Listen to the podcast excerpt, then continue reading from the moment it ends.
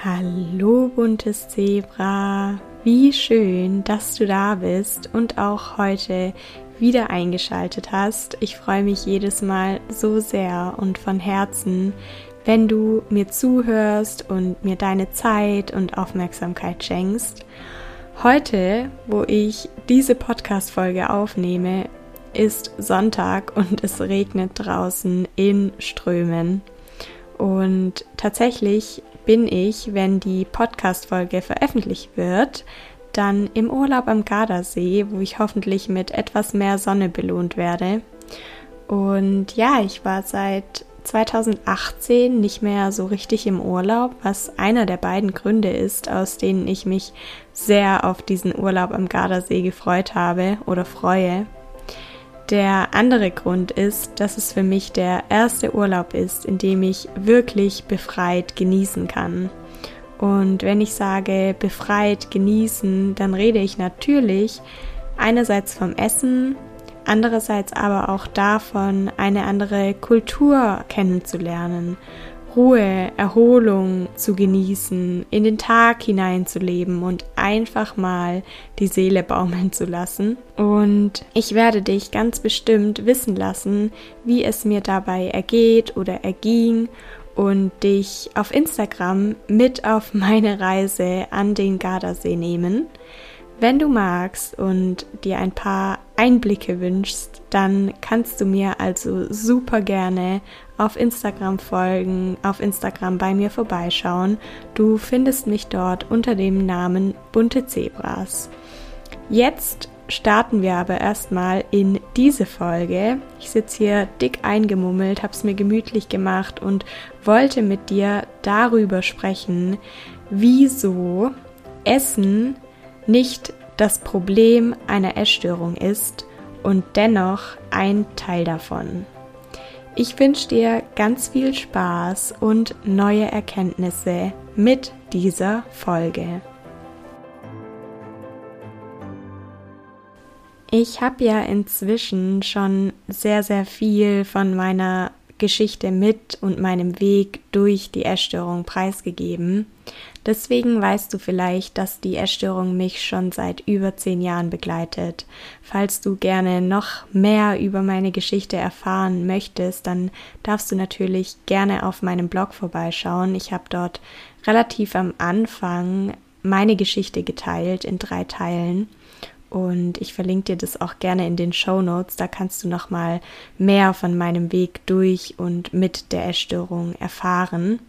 Jedenfalls hat bei mir damals alles mit der Bulimie angefangen im Alter von etwa zwölf Jahren.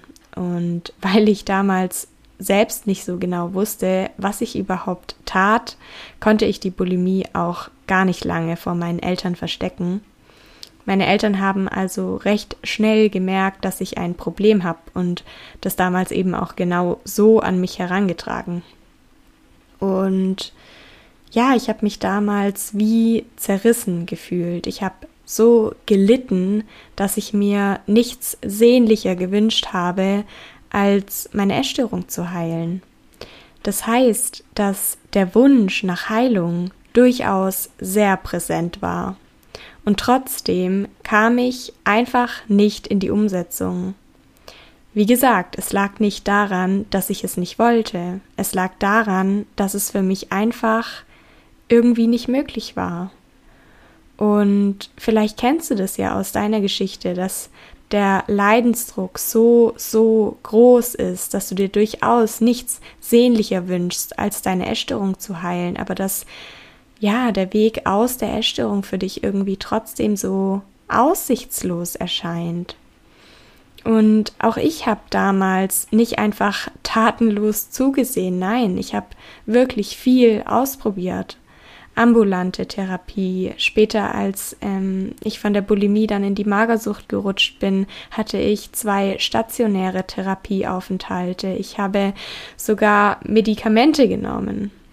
Und auch die vorübergehende Umstellung beispielsweise auf eine vegane Ernährung, der Sport und letztendlich die Wettkampfvorbereitung waren für mich genauso Lösungsversuche, um mit meiner Essstörung klarzukommen. Lösungsversuche, um meine Essstörung zu heilen, um irgendwie einen Weg daraus zu finden. Ich habe mich immer gefragt, wieso ich es einfach nicht hinbekomme, wieso es einfach nicht funktioniert und wieso ich nicht einfach gesund werden kann. Und ich habe ehrlich gesagt nie eine Antwort darauf gefunden. Ich dachte lange, ich bin einfach zu doof, zu undiszipliniert. Aber heute weiß ich, dass weder mein Körper noch das Essen an sich jemals wirklich das Problem gewesen sind. Ein Teil des Problems, ja, aber nicht der Kern des Problems. Und genau das ist auch der Grund gewesen, aus dem weder die Ernährungsumstellung noch der Sport jede körperliche Veränderung, egal ob Zunahme, Abnahme, Muskelaufbau, Heilung wirklich möglich gemacht haben. Ich habe immer versucht, das Problem auf einer Ebene zu lösen, auf der das Problem nicht entstanden ist. Es waren alles Dinge, die die Essstörung für kurze Zeit überlagert haben, ja. Dinge, die es für kurze Zeit etwas einfacher gemacht haben. Aber langfristig gesehen kam die Essstörung immer und immer wieder zurück. Je nachdem, wo du gerade auf deinem Heilungsweg stehst, ist es für dich vielleicht mehr oder weniger verständlich. Und deswegen möchte ich dir noch einmal näher bringen, was genau ich damit meine, dass ich versucht habe, das Problem auf einer Ebene zu lösen, auf der es nicht entstanden ist. Und damit du mich besser verstehst, habe ich mir so eine kleine Metapher quasi überlegt, damit du dir das Ganze auch noch etwas bildlicher sozusagen vorstellen kannst. Denn vielleicht hast du ja einen grünen Daumen und in deinem Leben schon einmal Unkraut gejätet. Vielleicht hast du dich dann auch schon einmal darüber geärgert, dass Unkraut immer und immer wieder zu kommen scheint. Das liegt daran, dass die Wurzeln einiger Unkräuter tief in den Boden reichen. Und nein, wir sind jetzt hier kein Garten-Podcast, aber wir brauchen diese Metapher, damit du verstehst, was ich dir erklären möchte. Es ist nämlich so, wenn du die Pflanzen an der Erdoberfläche herausreißt, dann ist das Unkraut auf den ersten Blick zwar weg, allerdings bleiben oft Wurzelreste im Boden, die dafür verantwortlich sind, dass die Pflanze erneut austreibt. Du kannst dir deine Essstörung wie Unkraut vorstellen. Klingt jetzt erstmal ein bisschen dämlich, I know. Aber wir können natürlich offensichtliche Dinge verändern, wie beispielsweise unsere Ernährung oder unser Bewegungs- und Sportverhalten. Weggehen wird die Essstörung dadurch aber nicht.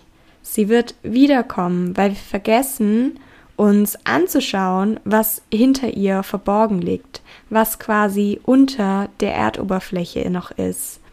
Sie wird wiederkommen, weil wir vergessen aufzulösen, was tief in uns verwurzelt ist, in unserem Unterbewusstsein beispielsweise. Eines meiner absoluten Lieblingszitate, weil es so wahr ist, ist folgendes. Das Leben gibt dir so lange dieselbe Aufgabe, bis du sie löst. Und meine Aufgabe war es nicht, ein Mittel bzw. einen Weg zu finden, um mit der Essstörung klarzukommen.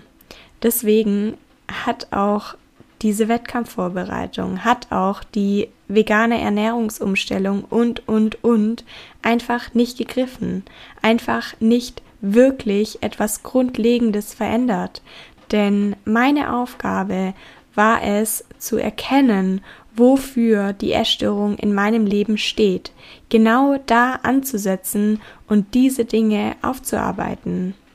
Das war der Grund, aus dem ich immer wieder rückfällig geworden bin, weil ich immer nur an der Oberfläche gekratzt und lediglich die Symptome behandelt habe, also das Essen, meinen Körper, nicht aber das, was noch so dahinter steckt.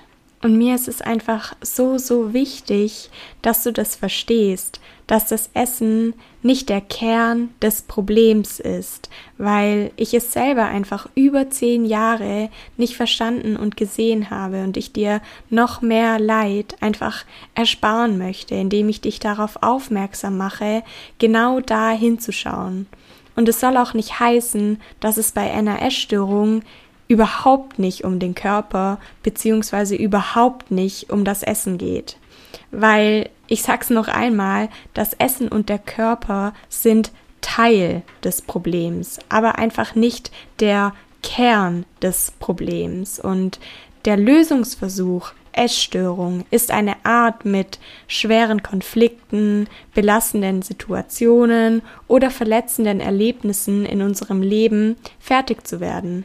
Ich kann mich nämlich noch so gut daran erinnern, wie mich die Essstörung abgestumpft hat. Ich habe mir auf einmal keine Gedanken mehr um alltägliche Dinge gemacht. Mir war alles egal in meinem Leben, weil sich alles nur noch um das Essen und das Nicht-Essen gedreht hat.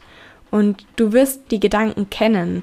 Fragen wie, wann darf ich das nächste Mal essen? Was darf ich dann essen? Welche Menge ist angemessen, damit ich nicht zunehme oder im Idealfall sogar noch abnehme?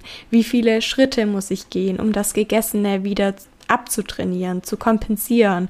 War das zu viel? Sollte ich mich nicht doch übergeben? Fragen über Fragen, Gedanken über Gedanken, die zeigen, dass das Essen eben durchaus eine Rolle spielt. Denn ich meine, wir sprechen halt auch nicht umsonst von einer Essstörung. Mir ist es einfach nur extrem wichtig zu betonen, dass es auf dem Weg aus der Essstörung essentiell ist, sich beides anzuschauen sowohl das Essverhalten als auch die emotionalen Hintergründe. Das ist auch der Grund, aus dem ich auf meinem Blog, im Podcast und auch auf Instagram über eine ganzheitliche Heilung spreche. Mir ist es so wichtig zu zeigen, dass ich verschiedene Bücher zur persönlichen Weiterentwicklung lese, mich immer wieder reflektiere, mir tiefgründige Fragen stelle und, und, und. Mir ist es aber genauso wichtig zu zeigen, dass ich beispielsweise auswärts essen gehe, eine Sportpause einlege, mich einem angstbehafteten Lebensmittel stelle und so weiter und so fort. Das ist, was ich mit ganzheitlicher Heilung meine. Ganzheitlich zu heilen bedeutet aus meiner Sicht, sich jeden Aspekt der Essstörung anzuschauen, sowohl das Essverhalten als auch die emotionalen Hintergründe. Und in letzter Zeit ging es eben ganz häufig um die emotionalen Hintergründe, weil ich dein Bewusstsein dahingehend, wie gesagt, öffnen möchte, weil ich dir beweisen möchte, dass du nicht zu dumm zum Recovern bist, denn wie gesagt, das habe ich immer von mir selber behauptet und gedacht, sondern dass du vielleicht einfach noch etwas übersiehst, etwas Emotionales. Und heute möchte ich aber ein Verhalten beleuchten, das das Essen betrifft. Es soll heute um das Thema oder besser gesagt den Trend kann man schon fast sagen vom Volume Food gehen. Wenn du diese Podcast-Folge hörst, dann sagen dir die Begriffe Volume Food oder Volumen Food mit Sicherheit schon etwas. Jedenfalls steckt dahinter der Gedanke, sich satt zu essen und gleichzeitig abzunehmen, was auch bekannt als Volumetrics Diät ist, oder sich zumindest satt zu essen und nicht zuzunehmen. Viel Essen für wenig Kalorien quasi, den Magen füllen, ohne in einen Überschuss zu geraten. Das steckt hinter Volumen Food oder Volume Food. Das ist der Gedanke quasi dahinter. Und ich möchte auch nicht zu sehr ins Detail gehen, weil ich niemanden ähm, auf Ideen bringen möchte oder auch nicht triggern möchte. Aber ähm, nur um so ein bisschen einzugrenzen, um dir so ein bisschen nochmal zu verdeutlichen, worum es dabei geht. Also es wird eben größtenteils auf wasserhaltige Lebensmittel gesetzt, wie beispielsweise Obst, Gemüse und Salat, weil Wasser nun mal keine Kalorien hat, aber das Volumen erhöht in den Lebensmitteln, was wiederum dazu führt, dass der Magen gefüllt wird und man ein Sättigungsgefühl verspürt. Volumenfood ist in den letzten Jahren zu einem komischen, würde ich fast schon sagen, zu einem komischen Trend geworden, weil Porridge mit Zucchini oder Karottenraspeln gestreckt wird, Pudding aus Blumenkohl zubereitet wird oder Smoothies mit Xanthan und Bowls aus Gemüse, Salat und noch mehr Gemüse überall zubereitet werden. Und in meiner Essstörung bin ich auf diesen Zug natürlich aufgesprungen, weil es die Lösung zu sein schien, um nicht mehr hungern zu müssen, mehr essen zu können und in meinem Umfeld auch den Anschein zu erwecken, dass ich eben sehr wohl genug esse, was ja eigentlich gar nicht dem Gedanken vom Volumenfood entspricht, aber ich habe diesen Trend dementsprechend noch weiter gesponnen, sage ich jetzt mal. Außerdem war es für mich auf die Art natürlich viel leichter, angstbehaftete Lebensmittel einfach umschiffen zu können, statt mich ihnen zu stellen. Genau das war aber einer der Gründe, aus denen sich diese Ernährungsform, diese vermeintliche Lösung, wie ich ja gedacht habe, letztendlich doch nur als ein neues oder ein weiteres Problem für mich entpuppt hat. Denn je länger ich kalorienhaltigere Lebensmittel gemieden habe, desto größer wurde natürlich auch meine Angst davor. Ich war immer mehr davon überzeugt, dass mich diese Lebensmittel A dick und B gar nicht wirklich satt machen würden. Und auf dem Weg aus der Essstörung geht es ganz häufig um die Konfrontation. Das habe ich ja tatsächlich auch schon des Öfteren erwähnt. Wir können die Ängste nicht im Kopf lösen. Wir müssen uns ihnen stellen. Obst, Gemüse und Salat zu essen, ist ja auch überhaupt nicht verwerflich, nein.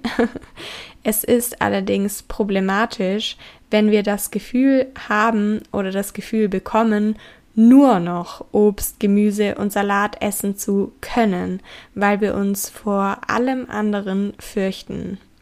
Solange wir uns angstbehafteten Lebensmitteln nicht stellen, bleiben negative Glaubenssätze, die um diese Lebensmittel kreisen, bestehen.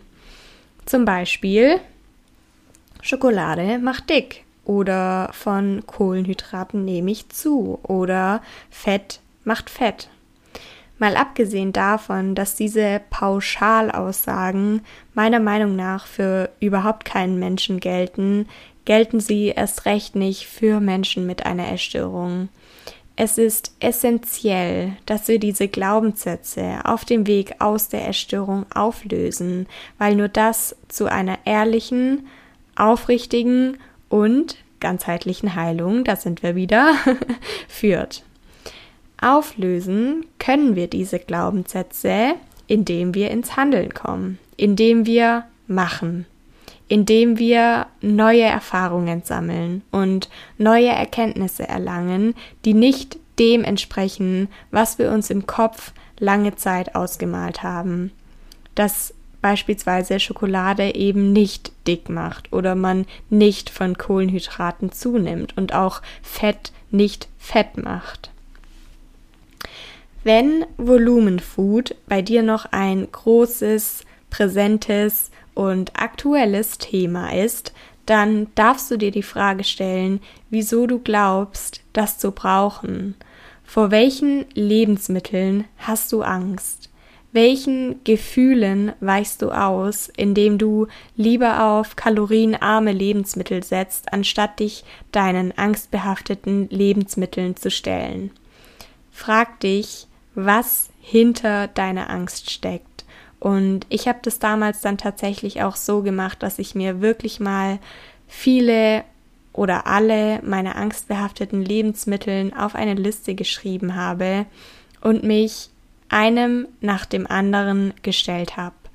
Und wenn du noch mehr über Fear Foods und wie du deine Angst vor diesen Lebensmitteln verlieren kannst, ähm, wissen möchtest, dann darfst du gerne auf meinem Blog vorbeischauen. Ich habe dort schon einen Artikel über die Angst vor bestimmten Lebensmitteln geschrieben.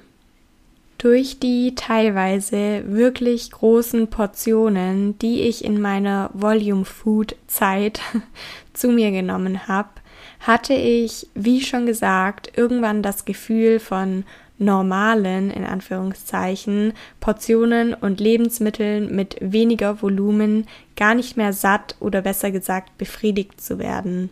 Ich habe nur noch aus Schüsseln und Bowls gegessen, die randvoll mit High-Volume Food waren. Wenn ich im Restaurant etwas bestellt habe, dann war ich enttäuscht von der Portion. Und wenn ich bei meinen Eltern eingeladen war und es eine Schale Brokkoli als Beilage gab, dann wurde ich teilweise richtig nervös, weil ich insgeheim genau wusste, dass ich diese Menge an Brokkoli zu Hause locker allein verdrücken würde. Wo Magersucht und Bulimie meine Hunger- und Sättigungssignale ja ohnehin schon verrückt haben, hat das Volume Food dementsprechend noch einen obendrauf gesetzt. Ich habe aufgehört, in mich hineinzuspüren. Worauf habe ich Lust? Wie groß ist mein Hunger? Es ging einzig und allein darum, meinen Magen zu füllen und Lebensmittel zu essen, die kein schlechtes Gewissen in mir auslösen würden. Ich habe gegessen, bis die Schüssel oder Bowl leer war. Ich habe während des Essens nicht innegehalten, um zu schauen, wie ich mich fühle, ob ich schon satt bin oder noch weiter essen möchte. Kurios war, dass sich das schlechte Gewissen meistens trotzdem eingestellt hat, obwohl meine Portion sehr, sehr wenige Kalorien hatte. Was daran lag, dass mir Obst, Gemüse und Co. einfach so schwer im Magen lagen, dass ich mich nach dem Essen körperlich einfach unwohl, um nicht zu sagen wirklich beschissen gefühlt habe. Das viele Obst und Gemüse hat meinen Magen-Darm-Trakt und meine Verdauung einfach unheimlich beschwert. Ich hatte so gut wie immer einen Blähbauch, der teilweise nicht mal mehr über Nacht verschwunden ist. Die empfohlene Tagesmenge an Ballaststoffen liegt bei 30 bis 50 Gramm am Tag.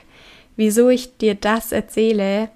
Na, weil wenn ich bedenke, dass ein Kilogramm Gemüse bereits 50 Gramm Ballaststoffe enthält, es mich einfach nicht mehr wundert, dass ich permanent so aufgebläht war. Und nun weißt du als Betroffene oder Betroffener sicher selbst nur zu gut, dass sich Menschen mit einer Essstörung häufig sehr stark mit dem Essen, mit Lebensmitteln und der Ernährung auseinandersetzen. Du kannst dir also vorstellen, dass ich damals genau gewusst habe, woher meine Verdauungsbeschwerden und der Blähbauch wohl kommen mögen. Ich hätte schon viel, viel früher anfangen können, etwas an meiner Ernährung zu verändern. Das Volumen rauszunehmen. Einfach mal einen Teller Nudeln zu essen beispielsweise aber ich konnte es nicht. Ich konnte es einfach nicht. Obwohl es mir so schlecht ging, habe ich es nicht hinbekommen. Es wollte mir nicht gelingen, meine Gewohnheit zu durchbrechen. Und ich kann dir gar nicht sagen, wie lange es gedauert hat, bis ich Körperliebe, Mitgefühl und Fürsorge finally über all meine essgestörten Routinen, Regeln und Zwänge gestellt habe. Deshalb ist mir diese Podcast-Folge auch besonders wichtig, weil ich dir einen Denkanstoß geben möchte, weil ich dir sagen möchte, dass ich weiß, wie es dir geht, aber auch, dass es möglich ist, etwas zu verändern. Und ich bitte dich, mich nicht falsch zu verstehen wie schon gesagt, Obst und Gemüse sind super. Super lecker, super nährstoffreich und auch super wichtig. Aber, und jetzt kommt's eben, Obst und Gemüse sind nicht dazu da, deinen Magen zu füllen. Auch Kohlenhydrate, Eiweiß und Fette sind nicht dafür da, deinen Magen zu füllen. Es ist vielmehr das Zusammenspiel aller Nährstoffe. Du darfst dir die Frage stellen, wie gesund Obst, Gemüse und Volume Food generell wirklich ist, wenn die Intention, die dahinter steckt, deine Essstörung ist. Denn bitte erinnere dich immer dran, kein Lebensmittel bzw. kein Gericht der Welt könnte jemals so ungesund sein, wie deine Essstörung es ist. Mir ist es immer besonders wichtig, nicht nur meine Erfahrungen, sondern auch meine Lösungsversuche zu teilen. Mein Leidensdruck wurde nämlich mit der Zeit so groß, dass ich mir eingestanden habe, etwas verändern zu müssen. Und wie schon gesagt, ich konnte es anfangs nicht. Deshalb war dieser Schritt, wirklich etwas zu verändern und in die Umsetzung zu gehen, verdammt, verdammt schwer. Die Sache mit dem Volume Food hat nämlich einen Haken. Es mag dem körperlichen Hunger entgegenwirken, aber wo es nicht greift, ist der mentale Hunger. Die Essstörung hat mich vergessen lassen, wie Kohlenhydrate und Fette schmecken. Ich hatte irgendwann einfach keine Lust mehr darauf. Ich habe mir immer eingeredet, dass ich diese Lebensmittel gar nicht brauche und doch vollkommen zufrieden mit meinem Volume Food, meinem Zucchini, Karotten, Porridge und dem Blumenkohlpudding bin. In dem Moment, in dem ich für mich entschieden habe, aktiv etwas zu verändern und in dem ich das erste Mal wieder, ja, Nudeln, Pizza, Schokolade und Co. gegessen habe, gingen in mir wie die Schleusen hoch. Auf einmal war sie wieder da, die Lust auf genau diese Lebensmittel. Ich konnte gefühlt gar nicht genug davon bekommen und das hat mir unglaublich Angst eingejagt. Auch mein erster Impuls war zurückgehen mit drei Ausrufezeichen zurückgehen. zurück in die Sicherheit, zurück zu meinen sicheren Lebensmitteln. Aber das Ding ist, wenn du erstmal den Fuß in die Tür gesetzt und das Leben geschmeckt hast, dann ist es gar nicht so einfach, diese Welt, diesen Raum wieder zu verlassen. Und deshalb gab es auch bei mir eine leise Stimme, die mir damals gesagt hat, dass ich vertrauen muss und dass ich vertrauen darf, dass es okay ist und dass es vorbeigehen wird. Es kann gut sein, dass dein Körper nach einer langen Zeit, in der du dir Nudeln, Pizza, Schokolade oder was auch immer verboten hast, dass dein Körper nach einer langen Zeit, in der du dir das verboten hast, mehr davon braucht. Und zwar so lange, bis er versteht, dass es keine Verbote mehr gibt, dass diese Lebensmittel nicht mehr nur an Cheat Days und irgendeinem so Blödsinn erlaubt sind, sondern immer. Und dass er sich dementsprechend keinen Vorrat mehr anschaffen muss. Ich sag nicht, dass die Lust auf deine einst verbotenen Lebensmittel voll und ganz verschwinden wird. Aber das muss sie ja auch gar nicht, weil Kohlenhydrate und Fette genauso wie Eiweiß und Vitamine zu einer ausgewogenen Ernährung dazugehören. Und wir doch zum Beispiel auch an nicht essgestörten Menschen sehen, dass sie aus einer vollkommen gesunden Intention heraus hin und wieder große Lust auf ein ganz bestimmtes Lebensmittel oder ein ganz spezielles Gericht haben. Was vergehen wird, ist deine Angst, deine Bewertung und das Gefühl, nicht genug bekommen zu können. Deine Lust und dein Hunger werden sich normalisieren. Aber, und das ist eben ganz wichtig, denn normalisieren wird sich all das nur, wenn du dieses Mehr über eine gewisse Zeit bedingungslos zulässt. Ich bekomme auf Instagram oder in den E-Mails, die mich über meinen Blog erreichen, auch häufig die Frage gestellt, ob Hunger und Sättigung zurückkommen. Und auch bei mir war es eben so, dass ich ganz lange kein körperliches Hungergefühl mehr hatte. Ich merke aber inzwischen, wie ich dieses immer stärker wahrnehme und mein Körper mir dann genau sagt, worauf er Lust hat, was ich essen soll. Und mit dem Sättigungsgefühl ist es genauso. Ich habe mich eine Zeit lang während des Essens noch so sehr darauf konzentrieren können, in mich hineinzuspüren, ob ich bereits satt bin oder nicht. Da war einfach nur Leere und unglaubliche Planlosigkeit. Deshalb ist es auch nicht nur einmal passiert, dass ich mehr gegessen habe als geplant. Die Recovery, der Weg aus der Erstörung ist nicht planbar. Ich habe aufgehört, in solchen Situationen auf Gegenmaßnahmen zurückzugreifen. Ich habe das Völlegefühl ausgehalten, so unangenehm es auch war. Ich habe mir in solchen Momenten gesagt, es ist ein Gefühl, das gerade da ist, aber eben auch wieder verschwinden wird. Und dafür werde ich immer mehr mit dem Vertrauen meines Körpers belohnt.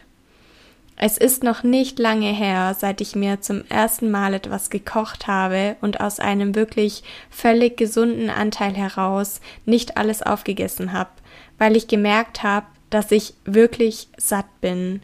Inzwischen kann ich auch problemlos eine Tafel Schokolade oder eine Schale Eis anbrechen, ohne das Gefühl zu haben, nicht mehr aufhören zu können. Ich möchte dir einfach nur Mut machen.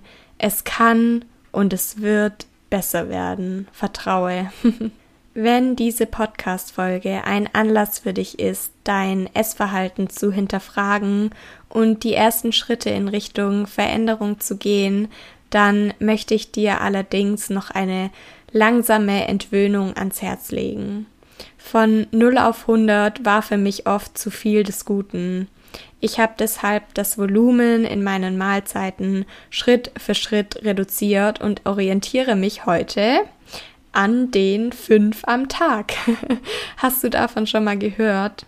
Fünf Portionen Obst und Gemüse am Tag, zwei Handvoll Obst, drei Handvoll Gemüse und das ist absolut ausreichend. Bitte auch hier kein Schubladendenken, kein neuer Zwang. Wenn es mal mehr ist, weil du dir einen leckeren Obstsalat zaubern möchtest, absolut kein Problem. Und wenn es mal weniger ist, aus welchen Gründen auch immer, auch kein Problem. Ich denke und hoffe, dass du verstehst, worum es mir geht.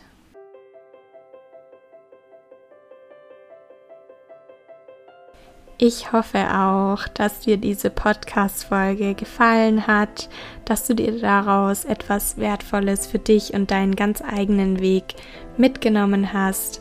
Wenn du magst, dann schau wie immer gerne auf Instagram oder auf meinem Blog vorbei. Teil deine wertvollsten Erkenntnisse mit mir oder schau dir die Grafiken an, die ich immer zu den Podcast-Folgen und den Blogartikeln erstelle, um das Gesagte noch einmal zu visualisieren. Außerdem möchte ich dich noch einmal auf das Bunte Zebras Get Together aufmerksam machen, das am 1. September gestartet ist und wenn du noch Interesse hast, Teil des Bunte Zebras Get-Togethers zu werden, dann kannst du dich über meine Homepage www.buntezebras.com dazu anmelden. Falls du Fragen hast, dann melde dich super gerne per E-Mail oder Direktnachricht auf Instagram bei mir und wir können uns connecten, in den Austausch miteinander treten und ich beantworte dir alle deine Fragen.